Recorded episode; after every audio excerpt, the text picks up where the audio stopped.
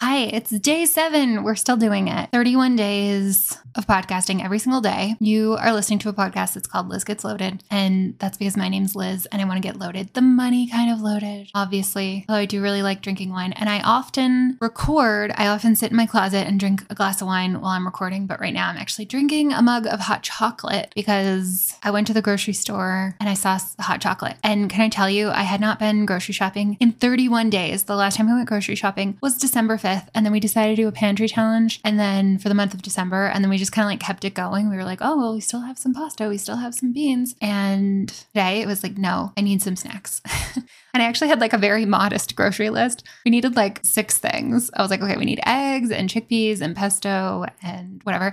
And then I just wrote snacks on the list. And I was like, well, snacks is on the list. So whatever we want for snacks. And we ended up spending $200, which is it's fine. I just said, I was like, why am I trying to save money on groceries when the market is swings in the market are making a much larger difference in my net worth than skipping hot chocolate at the grocery store ever will. So that's where I am. I'm so happy to have like a stocked fridge again. It's making me really happy. That's not what I want to talk about today. What I want to talk about is one of the few places in my life that I do think I do a good job of being frugal, and that is getting books from the library. I know I'm not the only person who gets books from the library. I'm not the first, but I am an avid user of library services. And I wanted to do a little bit of a recap on that, tell you like how many books I read and how much money I saved and other ways the library has saved me money. So yeah, here we go. The first thing I was thinking about is like how how many dollars in books did I borrow from the library? And some libraries I've seen people posting pictures of their receipts. When you go and check out a book from the library, it'll tell you like, "Hey, if you bought this book, this is how much it would have cost you." Like, "Hey, you just checked out 3 books, so that would have cost you like $90 and here's how much is your total for the year," which I think is so great. I mostly check out books through the Libby app. So Libby is a tool that lots of libraries use. You can hook up your library card and you can check out books for your Kindle. You can check out audiobooks. You can check out magazines. I think you can even do like movies and there's all kinds of stuff. Like I could do a whole episode about services that the library provides for free, like looking up your family history, looking up your home's history. There's libraries where you can check out tools or take classes on everything from like keyboarding and mouse basics if you haven't used a computer before to basic JavaScript. I mean, it's it's incredible. Libraries are magical and I love them so much. But what I mostly use them for is to check out books and audiobooks. So I looked combined our household of two adults read 60 books. Isn't that nice that it's a nice round number? I read more. I read 31.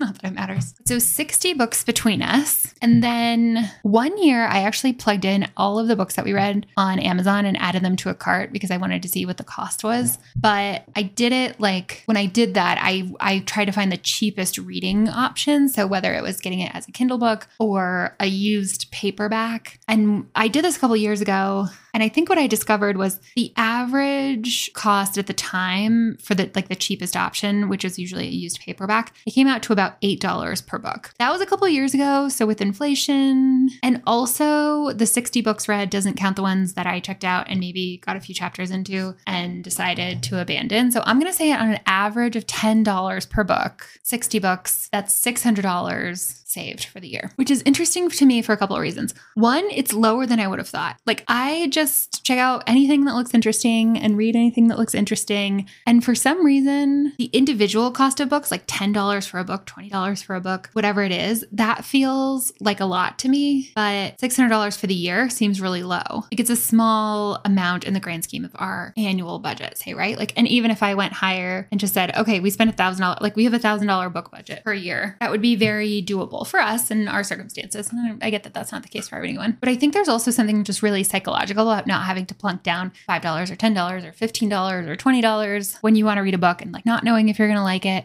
then not wanting to finish a book just because it was $20. I find the system incredibly freeing. So that's one thing. The second thing that I think is interesting about that number is again, I was tempted to be like, when I kind of started adding it up because I wanted the number to be like a big impressive number to add like the, you know, brand new hardcover copies when I was trying to build that total on Amazon to see what it was. And I think that that's something I, I see it a lot specifically with travel bloggers, travel hackers. They'll be like, I saved $10,000 by traveling on credit card points. And I'm like, well, would you have spent $10,000 on this trip if you didn't have credit card points? Because if you wouldn't have, then I don't think it's fair to say that you saved $10,000. Like I just checked out a book from the library and, you know, if the brand new hardcover is $25, I could say, oh, I saved $25 by getting this book from the library. But there's no way I was ever going to pay $25 for that book. Like if I was paying for my own books, I would be buying used paperbacks, I would be borrowing books from friends, I would be grabbing books from garage sales or from little free libraries. That's like a really small pet peeve, I guess, of mine when someone says they saved this much money. Like, oh, I saved $15,000 by getting this flight on credit card miles rather than paying for it. Like, well, but you weren't going to pay $15,000 for the flight. So you really saved like $2,000 that you would have spent on the economy ticket. Plus you got to fly in first class or something, right? I, I, I think that makes sense. You get where I'm going, right? So I think our actual savings was probably about 600 bucks. Maybe it would have been less. Maybe I would have read a little bit less if I had to like kind of make a buying decision on each book. And that's really part of the benefit of for me.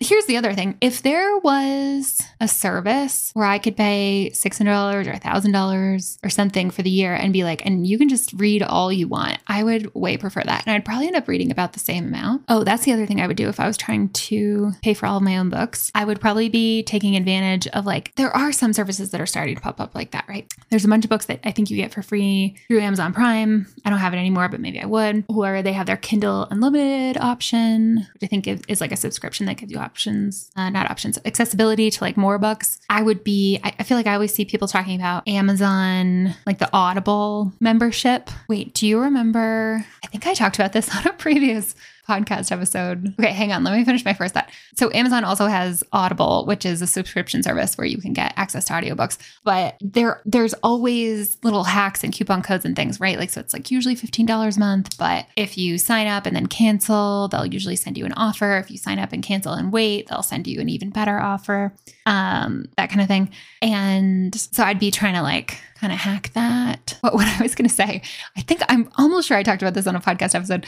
I was listening to Cash Cuties, which is a new podcast that just started in 2023. It's so funny. It's so good. It's two friends who have on guests, and you have to send them your credit card statements ahead of time, and they like critique your spending. And it's a personal finance podcast, but not in the way it's not like mine. It's not like Inside Out Money. It's not like most personal finance podcasts, and that it's all civilians, if that makes sense.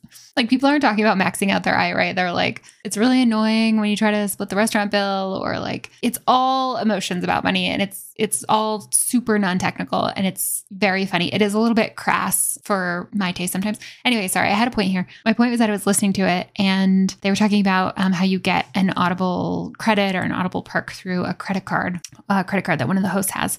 And she was like, Do you know what Audible is? So, Audible is like a website where they read books to you. And I thought that was like the most adorable, charming, hilarious way to describe Audible, which is, of course, a subscription service that gives you access to audiobooks. But describing audiobooks as like a website where people read books to you, amazing, amazing. 10 out of 10. One of my favorite things that happened in 2023, to be honest. So, in any case, that's how much I think we save going to the library. And I'm so happy that the library's there.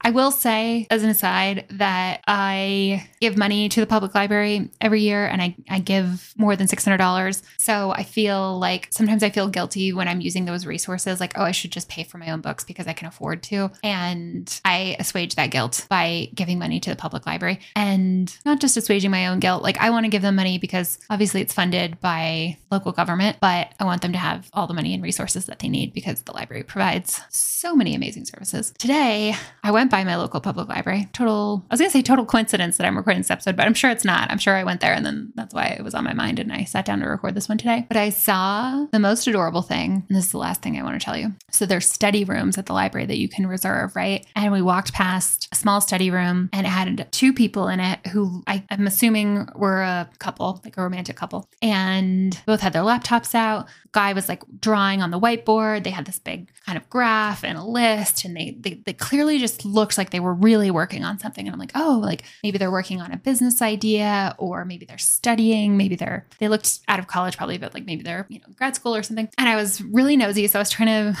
be casual and look at what it said on the whiteboard.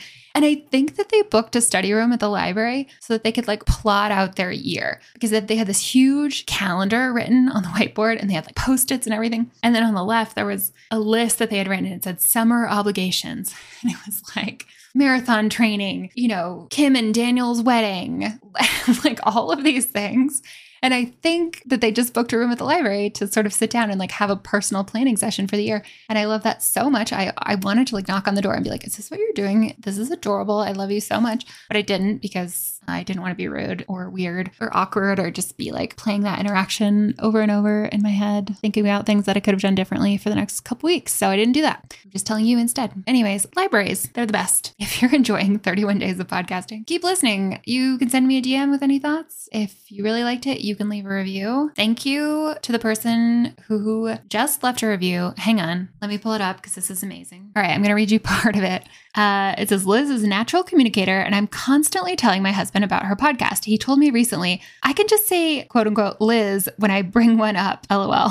And I laughed at that so hard. I could totally imagine you're like, okay, so I listen to this podcast. It's called Liz Gets Loaded. And the lady on it said, and then, you know, like eventually your husband just like, you can, I know who you're talking about. You can just say Liz.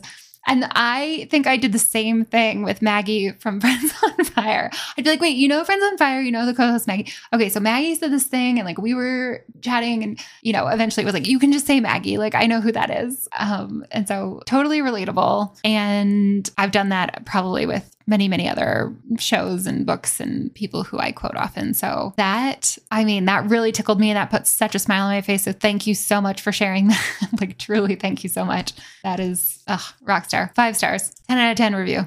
Okay, that's really all I got for today. And I, I'll, I can't wait to talk to you tomorrow. This is so fun. I hope you're enjoying this. I'm enjoying this. Not enough to probably keep doing it after January because, you know, time, energy, mental bandwidth, etc. But I'm having a good time. Thanks for hanging out. Okay, bye.